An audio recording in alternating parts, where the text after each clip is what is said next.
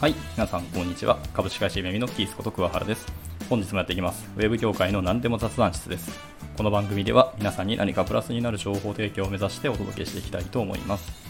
えー第55回ですね。第55回は、まあ久しぶりにレター回答になります。今回のレターはこちらですね。えー技術選定ってどうやってやるの？決め方は？という、えレターをいただきました。はい、えーレターを送っていただきましてありがとうございます。はいまあ、よくある開発現場でのその技術選定、まあ、技術といってもその利用するツールとか、まあ、フレームワーク、ライブラリーの決め方についてのご質問ですね。はい、えーっとですね、こちらですけども、まあ、基本的には一緒にその開発するメンバーのスキルセットっていうのが、まあ、やっぱ土台にあると思っていて、まあ、その中、メンバーとのその相談とか、まあ、協議の上で、ま、最終的に決定をしていくものではないかなと思っています。で、まあ、こちらというのは、ま、どの現場とか、どのチームでも、ま、やっぱ同じではないかなと思っております。はい、なので、えーと今回はですね、まあ、その点、技術選定をする上でなんか考慮することについて、ちょっとまあお話しして、まあ、いけたらいいんじゃないかなと思ってます。まあ、最終的にはみんなで相談して、まあ、まず、多分上長決算ある、まあ、そう現場もあるのかもしれないですけど、ところですけど、まあ、最終的にはですね、やることはやると決めて、まあ、エイヤーな面も多少なくはないので、はい、そうやって決めていくんではないかなと思っておりますが、はい。でやって考慮する点ですが、えーっとですね、一つ目としては、やっぱり、まず枯れているものを選択することがやっぱ圧倒的に多いなというふうには思いますね。はい。もちろんやっぱりその使うものがあのバグが多かったりとか、まあ、GitHub のイシューが大量にあるというものってやっぱりちょっと落とし穴が多いなっていうふうに感じますしなんかエッジケースと言いながらそのエッジの数が大量にあるといやそれもこのフ,、えー、とフレームワークとかツールって使えないんじゃないかというふうに、まあ、判断しなきゃいけない時があると思いますので、はい、やっぱり枯れてるものの方がいいなっていうのは思いますね。まあもしくは、まあ、枯れてるというか GitHub のスターが多いっていうものは、まあ、やっぱそれだけで信頼度が高いっていうことを、まあ、世界が認めていることになりますので、ま、そういうのを選んでもいいのかなと思いますね。はい、あとは、まあ、なんか身の回りとか、まあ、インターネットで調べたら結構利用実績が多いなっていうツールとかも全然信頼度が高いなというふうに思いますね。はい、あとはですね、これも結構いい選択肢の、え考慮すべきものだとして、あのまドキュメントとか、ま、QA みたいなのとか、ま、使ってみたよっていうそのブログの数が多いっていうのはすごくありがたいなと思っていて、というのは自分たちがこけたり、なんか困った時に調べるとそういうのがドキュメントとして公開されているものがやっぱ多いっていうのは解決へのまあ、あのアプローチがたくさんあるということですので、まあ、しかもそういうのがインターネットにいっぱいあるっていうのはあの、まあ、心強いですよね、実際開発する上で。っていうのがあるので、まあ、そういうものを選ぶっていうのも結構いいのではないかなと思いますね。はいまあ、もしくはですね逆の視点としてあの新しいものとか今ホットなものっていうのを選択するのもあまあありだと思ってますね。まあ、というのがですね、まあ、最近リリースされたとか話題になっているっていうのは、まあ、それだけ、まあ、過去の何かっていう問題があってその問題を今の新しく出たものと解決しているはずですので、まあ、という意味であの選択するのはありかもしれないですね。今までにないアプローチっていうのがここで生まれているってことになりますので、はい、まだそれだけ話題になるっていう時点で、まあ、そこに有用性があるはずですので、はい、なのでまそういうのを注目するのもありだと思っています。でまた新しいものを選択するメリットとしては、まあ、やっぱりあの自分たちあの開発メンバーのスキルアップもそうですし、まあ、会社全体としての、まあ、そういう知見が溜まっていくっていうのもありますしその全員の、まあ、全員というか関わったメンバーのスキルの底上げっていうのがやっぱり大きいですよね。はい、特にもうあの、まあ、住宅みたいな会社さんだとあのぱりメンバーとかメンバーのスキルそのものが資源にはなりますしあの技術力のまあ、象徴になりますので、まあ、そこの底上げできるというのは本当にメリットだと思いますので、まあ、そういう視点を持って新しいのを選ぶっていうのも勇気を持ってやるのは大事かもしれないですね。はい、またやっぱり新しいものとか掘ったものって、まあ、独学で勉強されてる方もたくさんいらっしゃるんですけど、やっぱ独学って結構限界があって、はい、なのでやっぱ実践投入して初めてそう得た経験っていうのが本物のスキルになるなるよなというふうに思っています。まあ、規模感とかもやっぱり個人だと大体まあたかが知れることが多くて、まあ、よっぽどのことない限りあの個人開発でこんな大規模なことやれるのなかなかないですからね。はい、という視点があるなと思いました。はい、あとはですね、あのプロジェクトのま要件にあの沿うっていうのももちろん大事なことですよね。はい、やはりそこは外せないと思います。まあ、例えばですけど、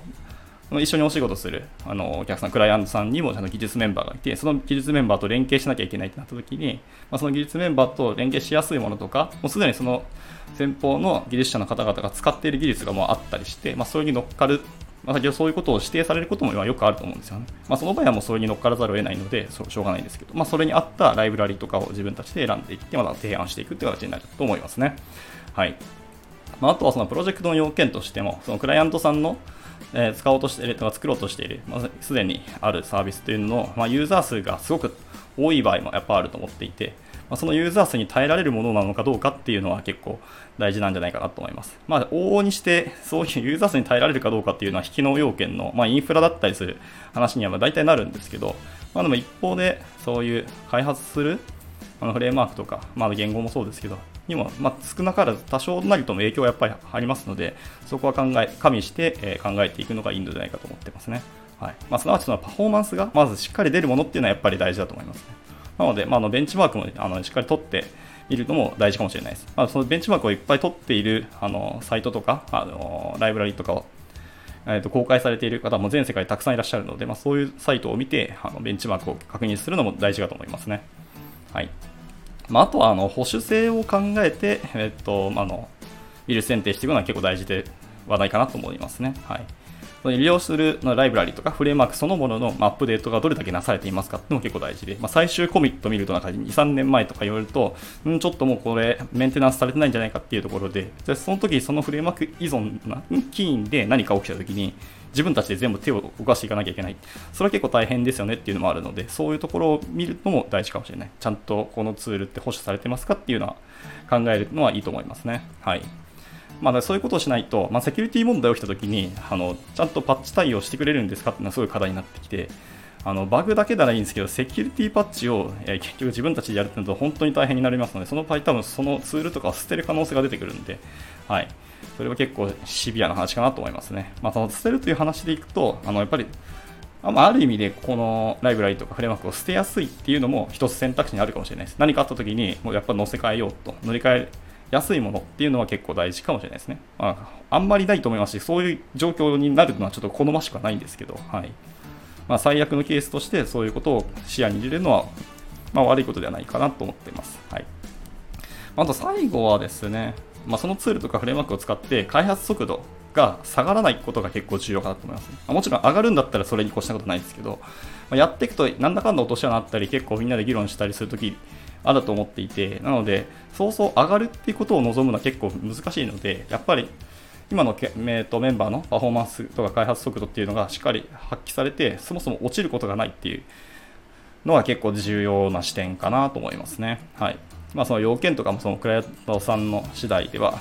あれですねまあ、要因があれですね、結構出てきたりとか、まあ、仕様変更あったりとか、やっぱりここの仕様こうしてほしいって、まあ、要望って結構出てくるのは、まあ、往々にしてあり得る話なので、まあ、そういうものにもしっかりすぐ対応できたりするとか、